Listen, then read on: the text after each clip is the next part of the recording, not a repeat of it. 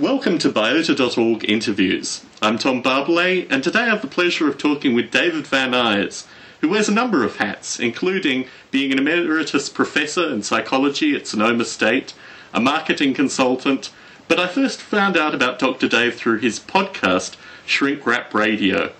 Dr. Dave, for people not familiar with your work, can you please give some introduction and how you got into podcasting? Sure, I'll be happy to do that. Let's see, uh, originally I'm trained as a clinical psychologist, planning to be a psychotherapist, and uh, got my PhD at the University of Michigan. And shortly after that, uh, took a job as a professor at Sonoma State University, which is part of the California State University system. And so I really lived out most of my career, most of my professional career there at Sonoma State University. And one of the things that drew me to that particular psychology department was a, uh, this was in the late 60s, early 70s, and this department stood out for its tolerance for a wide diversity of, of interests within psychology because psychology is a terribly broad field.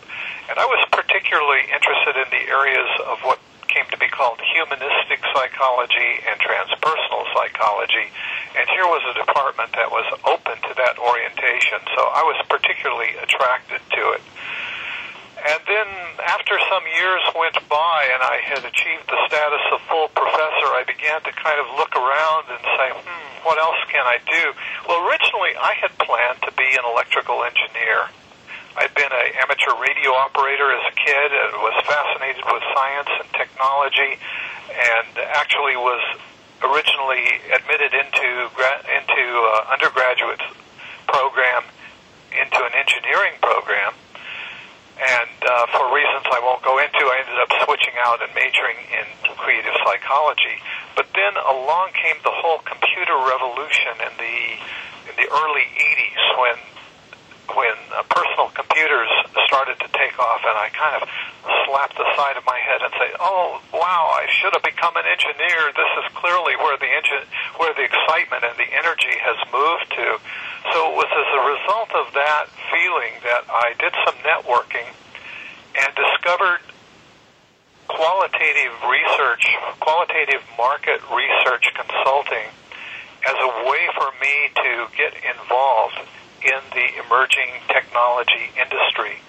So for just about a quarter of a century, in addition to being a psychology professor, I was also doing lots of focus groups for companies like Apple Computer, Texas Instruments, and other major players, and so really had a front row seat on the emerging uh, technology industry.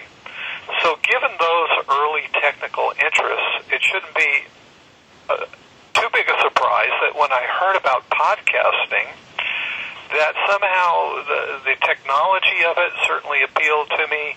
The uh, the communicative potential of it appealed to me. Having been a ham radio operator, I was no stranger to sitting in front of a microphone. And so somehow for me, the podcast was a, was a perfect storm of all these different elements of my past coming together. And as I sort of puzzled, well, what could I bring to the world of podcasting? What would my podcast be about? And of course, I realized that over the years, and particularly being in California, I developed an incredible network of acquaintances of people who are on various leading edges of, psychology. And so that's how I got the idea to do an interview show, which also was perfect for me since my whole market research sub career was all about interviewing people as well. You very neatly missed one aspect of your, your background in your uh, introduction, and that is that you're a world class expert on the San Francisco Bay Area's Zodiac Killer. You've written a book, this is the Zodiac speaking, and you give interviews, and you're, you're a world expert on the Zodiac Killer. What fascinates me about doing things like reading books and watching television and seeing films is that you walk away from the material at the end of it. You may reflect on it a little bit, but it's not a particularly intimate experience. Can you give some discussion to your ability to divorce yourself from the material in some regard with the Zodiac and how this has been a kind of continuing legacy in your life. Yes. Well, back it up just a little bit. I'm glad you pointed out that omission because that has turned out to be a uh, important chapter in my career, one that was not particularly sought after. I have to say, I am not a person who has the hobby of following serial killers and so on, but it was while I was chairman of the psychology department at Sonoma State University that I received an email, kind of out of the blue, from someone who said, um, I wonder if you'd be interested in analyzing some letters from a serial killer.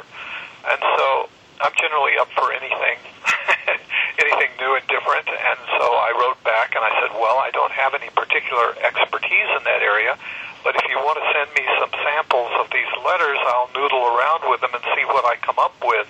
Now, at this point, I didn't even know that it was going to be about the, the infamous Zodiac case. And so he sent me some letters, and I did noodle around with them, and I and I sent my noodles back to him.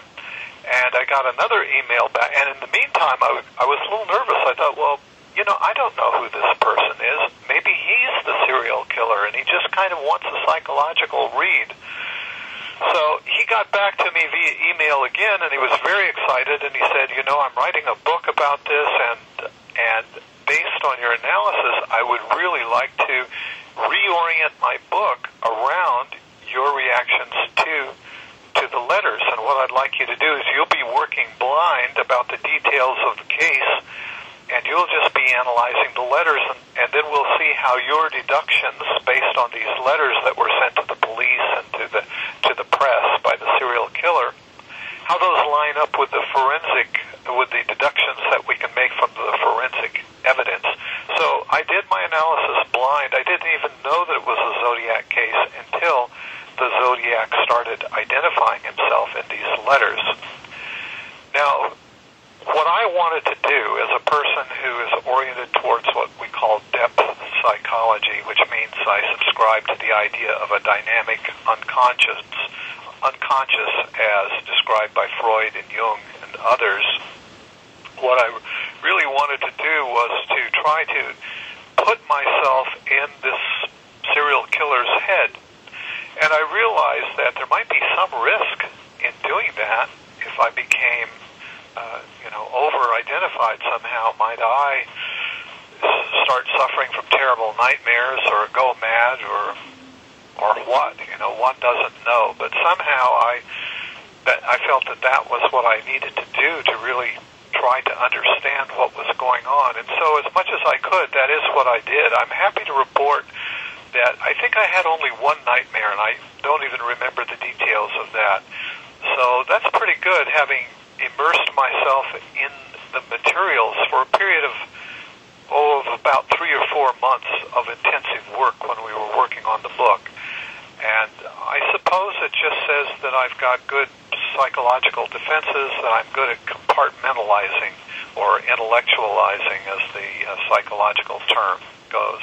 So somehow I'm able to create compartments that other people might not be able to do quite so easily. I was able to keep these two elements of my life separate, and uh, and it troubled me too much. You were able to identify a kind of technical obsessive component in the zodiac, which perhaps had not been, you know, noted by people researching the case previously. Is that taking elements of your own interest in ham radio and things like that and, and mapping it onto the zodiac? Well, I think I was acutely aware of that aspect of the Zodiac's personality because he he was he seemed to be a pretty uh, technically adept and inventive guy. He created I haven't researched this deeply, but I think he created the idea of a laser sight before they existed. What he did was to tape a pen light onto the barrel of a pistol and used that to aim the pistol in the dark in one of his first attacks. And uh, this would have been in the very late 60s. I don't know that laser sights had been invented yet, and I don't know if maybe that technique already existed, but uh, to me it seemed like a clever technical detail.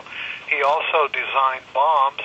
Fortunately, he didn't set any off, although I'm in touch with another author who advances the hypothesis that the Unabomber and the Zodiac are either one and the same or were driven by very similar dynamics. And I have to say, I started reading this other fellow's book, Doug Oswald, on the Unabomber and the, uh, Oswell actually, Doug Oswell on the Unabomber and the Zodiac. And I started reading that book as a skeptic, and he really marshals a lot of very compelling evidence. So uh, I, I would say that's still an open question. But but clearly the Zodiac drew drawings of bombs that could have worked, even though as the Zodiac he didn't execute on that. And there were other things that he described that would suggest a technical facility, somebody who who was probably good with his hands, who probably understood things like electronics and so on. And, and so, yes, the boy inventor in me was able to relate to that aspect of this uh, horrendous serial killer. Moving on from that topic, I brought you on the podcast because listening to your Shrink Rap Radio podcast, it occurred to me that there are elements in artificial life and artificial intelligence and where those two fields currently ven that deal with the idea of an artificial self or virtual consciousness or these kind of things. These are emerging terms, but the analysis that I'm seeing without a background in psychology could probably benefit from someone such as yourself with a very rich psychology background, and I think the li- listeners too could, could greatly benefit from hearing you talk about the, the psychology of the self. When I came to set up this interview, I went on Wikipedia and looked at the psychology article on Wikipedia and all the related entries, and it is a very, very complicated field. For someone starting in psychology with kind of background in artificial life, perhaps biology, perhaps physics, computer science, where do you think people should start? Well, boy, that is a challenging question, I must say, and um, and I'm not surprised that you found your initial foray into psychology somewhat daunting. Years ago, there was a major historian of psychology. I think his name was uh, Sigmund Koch, as a matter of fact, K O C H, if I remember correctly. And he set out to write a, a volume that would sort of document give an overview of psychology, exactly what you were looking for. And as he, and this, I mean, we're talking, I think he started the series maybe in the 1950s, somewhere in that area. And even at that time, what he discovered as he tried to do a thorough job was that psychology is not a single field. And his, what was to be one book, ran into some large number of volumes. I don't remember exactly how many volumes there were, but there may have been 20 or 30 volumes or more before he was done with this encyclopedic overview of psychology. In fact, the American Psychological Association has something like 52, I haven't kept track of exactly how many, but it's 50 plus separate divisions, each of which represents a distinct highly codified area of psychology. For example, there's a division of humanistic psychology, which I've been a member of. There's a, a division of media psychology, of uh, the history of psychology, of uh, behavioral analysis, and, and so on. There are just lots and lots of divisions. And the breadth of the field is such that there are psychologists who speak almost entirely different languages.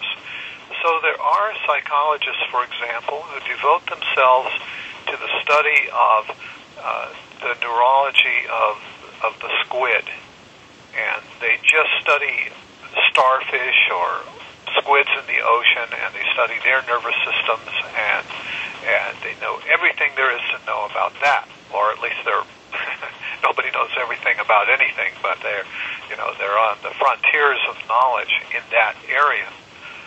To contrast that with someone like myself, who's, you know, very much into what you would consider the soft side of psychology, and uh, there's not a whole lot of overlap. So I think there are, as you've alluded, there are people who are, you know, I, I, I suppose you could cleave psychology down the middle. One one major division would be those who work hard in the area of psychology as a natural science, as being allied to the natural psych, uh, sciences, and who have strong backgrounds in life sciences or the physical sciences, as you suggested, in physics or in biology and, and so on. And then there are people who are more aligned with psychology as a social science or even as a philosophy. And, and much of my postdoctoral work has been kind of more on that side of things, although my my temperament is I'm sort of midway, and I can talk to people in both camps because I still have that sort of engineering side of my brain. One of the interesting things that is emerging from contemporary artificial life and artificial intelligence is the idea of the self. It goes by various names embodiment theory, phenomenology of the body, these kind of things. But I think, aside from the philosophical ramifications, there's a kind of deeper discussion with regards to the psychology of the self. For people not familiar with that at all, can you give some introduction to the psychology of the self and how it maps onto both hard and soft psychology?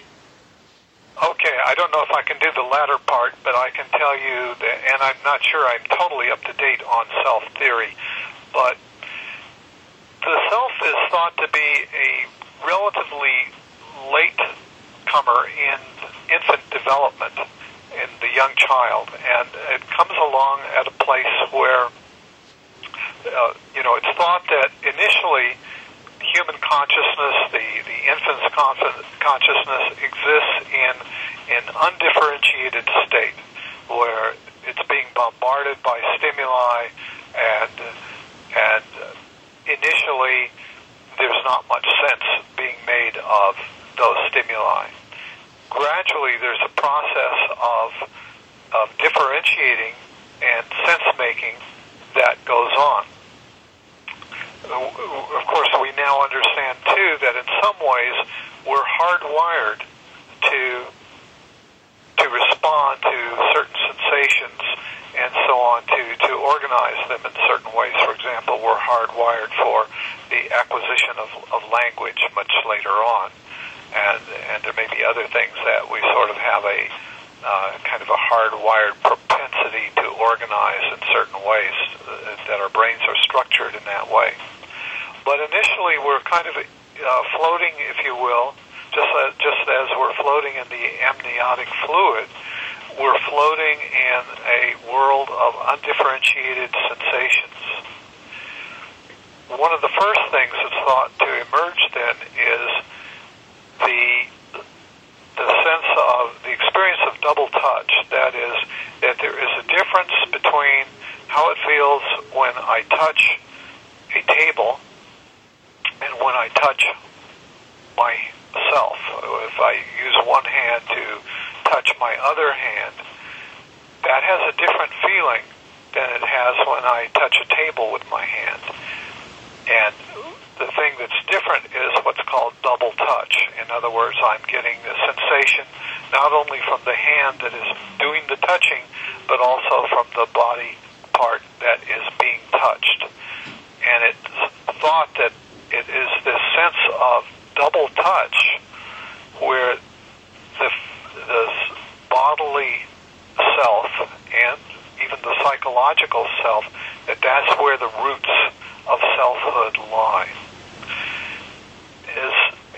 course that becomes more and more finely differentiated in the infant as time goes by.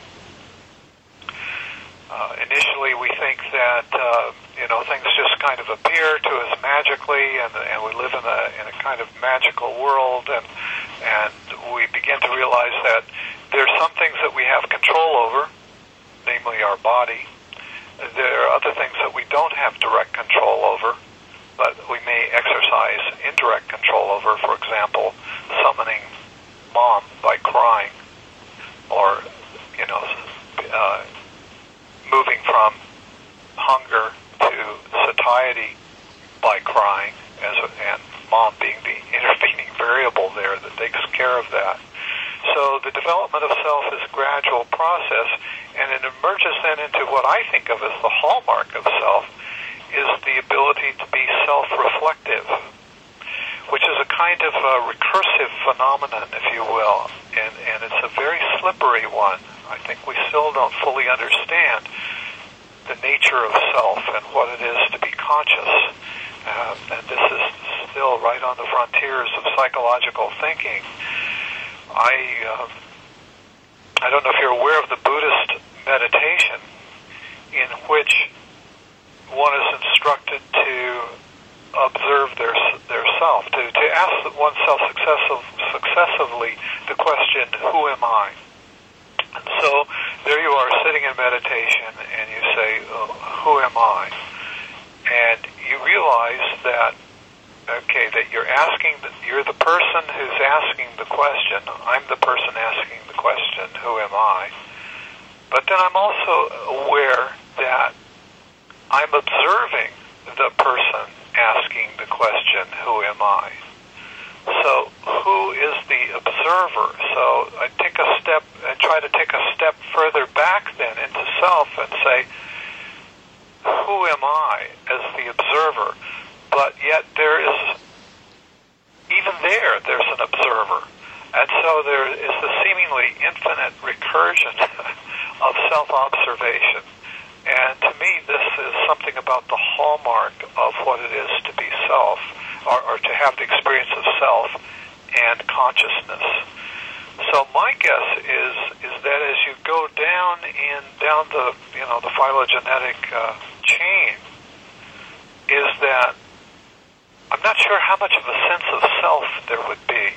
I guess there would be some uh, some rudimentary sense of me and not me, but not the self awareness component. It is a fascinating thing. I found a stray kitten who was probably three, four weeks old when I found her. She's now a very large house cat. But when she first discovered a mirror, it was a fascinating thing to watch her initially react as if it was another cat, hmm. and then realize that it was actually her. Yes. Babies do the same thing. Yes, exactly. This is what fascinates me, and it, it's relevant to artificial life and artificial intelligence and a kind of movement up from uh, simulating kind of single celled entities into insects and things.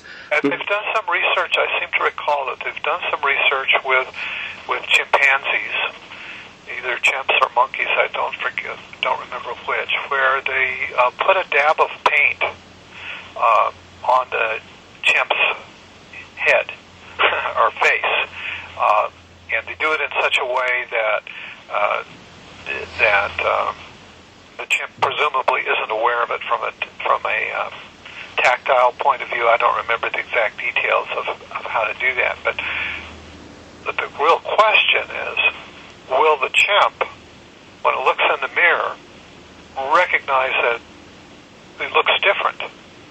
And in fact, they do. So that suggests that at the level of the chimpanzee, there is already established enough of a sense of self, to, uh, a kind of a map of self to recognize that, whoa, what's this? what's this daub of red? You know, that doesn't fit into my map. Certainly, you find this with feral cats as well. They're very, at a distance, able to establish whether they're of a similar genetic line through the, the fur mapping. And this is something I found fascinating the idea that whilst they are very uh, nose sense heavy uh, with regards to familial connections, even at a distance with wind blowing and things like that, the only sense that they could have is with the fur mapping, and they're able to pick up those kind of things. What fascinates me from what is coming out of artificial life and artificial intelligence currently is that a lot of these high end aspects of the self, as we discussed with regards to humans, are being mapped through perhaps even skipping animal psychology in terms of a hard uh, psychology and, and being mapped down onto these, uh, in the most physical cases, robots, in the least physical cases, simulated entities. Do you think there is a sleight of hand problem with regards to taking human ideas of the self and mapping them onto obviously non living entities? Well, yes, there probably is. You know, we seem to grasp at metaphors uh, very readily, and uh, what do they say? The the map is not the territory. You know, so for example, Freud's original uh, psychology was sometimes the a plumbing metaphor was used. You know that if, if the pressure builds up too much, something is going to burst. In a sense, it's going to come out of the unconscious. It's going to come out as a as a symptom, and so on. And and I, I suppose prior to that, you know, we thought of the mind and the human being as being like an intricate Swiss, Swiss watch. That we were a machine, a very elaborate machine. And of course, the metaphor du jour is the computer and that we are just very complex computers. So I suppose we apply those same kinds of maps or metaphors. Uh, it sounds like in a reverse process now of trying to imply those, you know, in a downward direction, and and they may shed light and open up some new directions, but they will probably also reinforce some of our current misconceptions. That would be my guess. In um, biology, and to a certain extent, uh, primatology and various other things, there's this idea of the anthropomorphism break, which is that you cannot in any way ascribe anything to do with humans to animals. Yeah, yeah, I know. And people who are just who want to be rigorously scientific, they will insist on that. But hey, I'm one of those soft side guys, and I'm sorry, I just can't. You know, you hang around animals, and uh, I just cannot believe that they don't have emotions that are similar to our emotions, and so on. We're, kindred spirits there, Dr. Dave. Oh, good. what is fascinating in your podcast is you take ideas like synchronicity, which is fundamentally, I think, a, a soft psychology idea. And you map it down onto hard psychology with regards to a discussion of probability. For people who come to artificial life, artificial intelligence, with a very keen understanding of what the hard sciences are and what the soft sciences are, can you give some discussion to how they can map some of the insight from soft psychology into the hard sciences? I don't have a terribly ready answer for that other than to I think what what we get from the soft side are ideas and intuitions about how things work. We have leaps of insight that come to us from an intuitive place. And that's definitely kind of coming from the soft side, if you will. And then the job of the scientist then is, to take those intuitive leaps and to test them out, and often I think to demonstrate them in in, a, in an objective enough fashion to get other people to buy into it, other scientists to buy into it. I'm struck at the history of science. I, I'm not sure that it proceeds the way that we're taught in school. And the way that it's that it tends to be taught in school is that scientists are completely objective. They start off with sort of a blank slate and and uh, and and they test out an idea with uh, with complete objectivity, and they're completely willing to abandon that idea if the experiment doesn't turn out.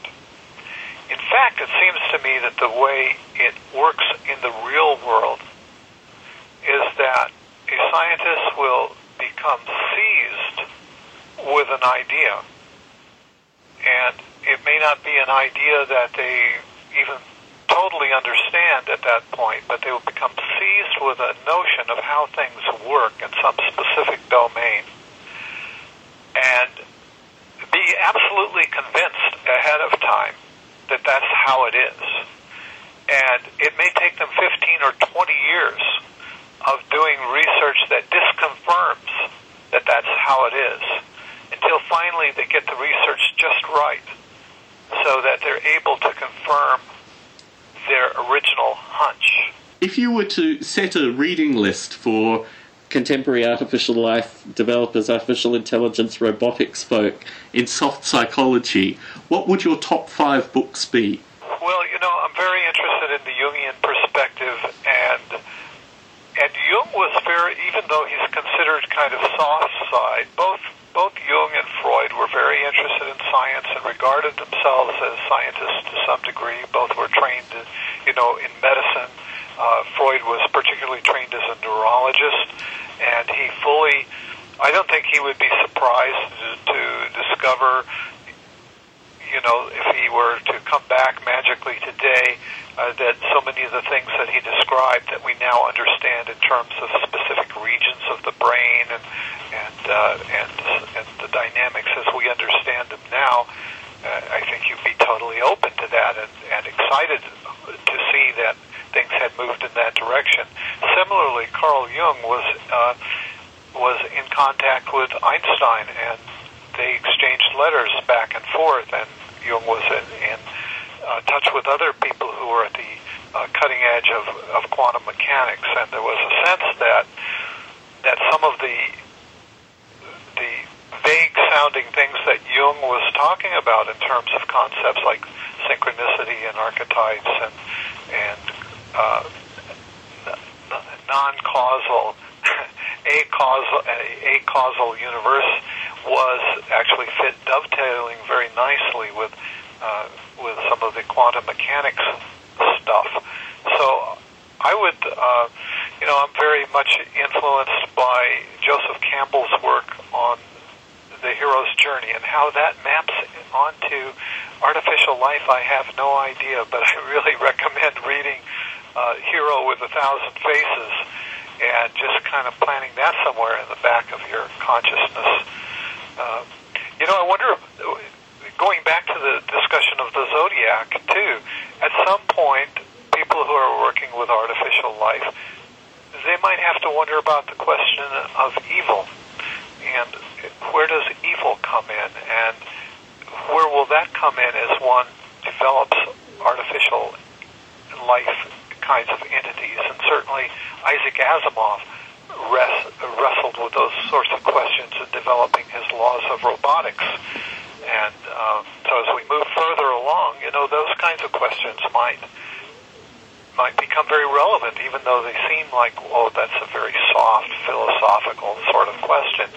I've recently interviewed Philip Zimbardo and uh, his new book, which touches on the nature of evil and what his research reveals is that a major locus of evil is not necessarily in the individual as much as in the environment. And that certain organizational structures, like if you're if you're put in Abu Ghraib or Guantanamo and you're asked to be a guard, you may end up doing some things that that the world would regard as evil. And, uh, and perhaps if you had never been placed in that environment, you would never do anything like that. And so I think that kind of thinking could conceivably impact people as they work in artificial life to realize that, hey, it's not all built into the uh, into the agent, but there's also something about the kinds of structures in which these the social structures that will emerge in which these agents find themselves operating. Uh, so there'll be that whole realm there that will need to be explored and tinkered with and, and discovered. Book on consciousness. Well, the, uh, an important book is the history of consciousness. I'm forgetting the author's name, but that is a very seminal work in psychology. Uh, some years back, there was a book on consciousness. The subtitle was Something in the Bicameral Mind. And it kind of looked at the way in which, and, and of course, there's now there's a lot more research about how we seem to be split brain or split consciousness uh, entities because we have our uh, what some people characterize as left and right brain thinking. We know that the left uh, hemisphere and the right hemisphere control different functions and have very different qualities, and in fact, seem to there does seem to be a different quality of consciousness. And then there are the different levels of consciousness associated as one moves from from the cortex down to the what you'd call the lizard brain. So I think reading in those areas uh, would be particularly important. So you've come back to some kind of introduction to artificial life purely prefaced through doing this interview. But in your initial ideas with regards to what artificial life could do, can you see any way that artificial life developers can meet up with the psychology community? Yes, uh, probably by attending conventions, you know, the American Psychological Association, uh, reading relevant journals, and so on. But you know, I think a lot of the uh, a lot of the excitement in artificial life probably has been relatively informal, with people going to early conferences and meeting one another. I listened to some of your shows, and so uh, that's probably where I got that impression. Is that there's been a, an informal network that has been important, and that people kind of stay in touch with one another and stimulate one another's thinking. So to somehow people need to uh, figure out who the exciting, uh, forward-thinking, radical psychologists are, and they are out there. And I can't tell you who they are off the top of my head, but I've suggested one friend to you who I think could provide a very interesting interview and I know there are others out there. So uh, just do lots of networking. That was uh, Professor Davis for the. Yes, yes. Uh, Douglas Davis, who uh, recently retired from Haverford College. Dr. Dave, it's been a real privilege to, to jam with you today and t- touch on a number of topics, a few of them artificial life related. Do you have any final thoughts for the interview? No, I don't, other than just to say uh, thank you very much. I'm very flattered to have been invited. I've listened to your shows, and and I have just been in awe of the caliber of other people that you've interviewed. So I'm flattered to have this opportunity. Thank you very much, Dr. Dave.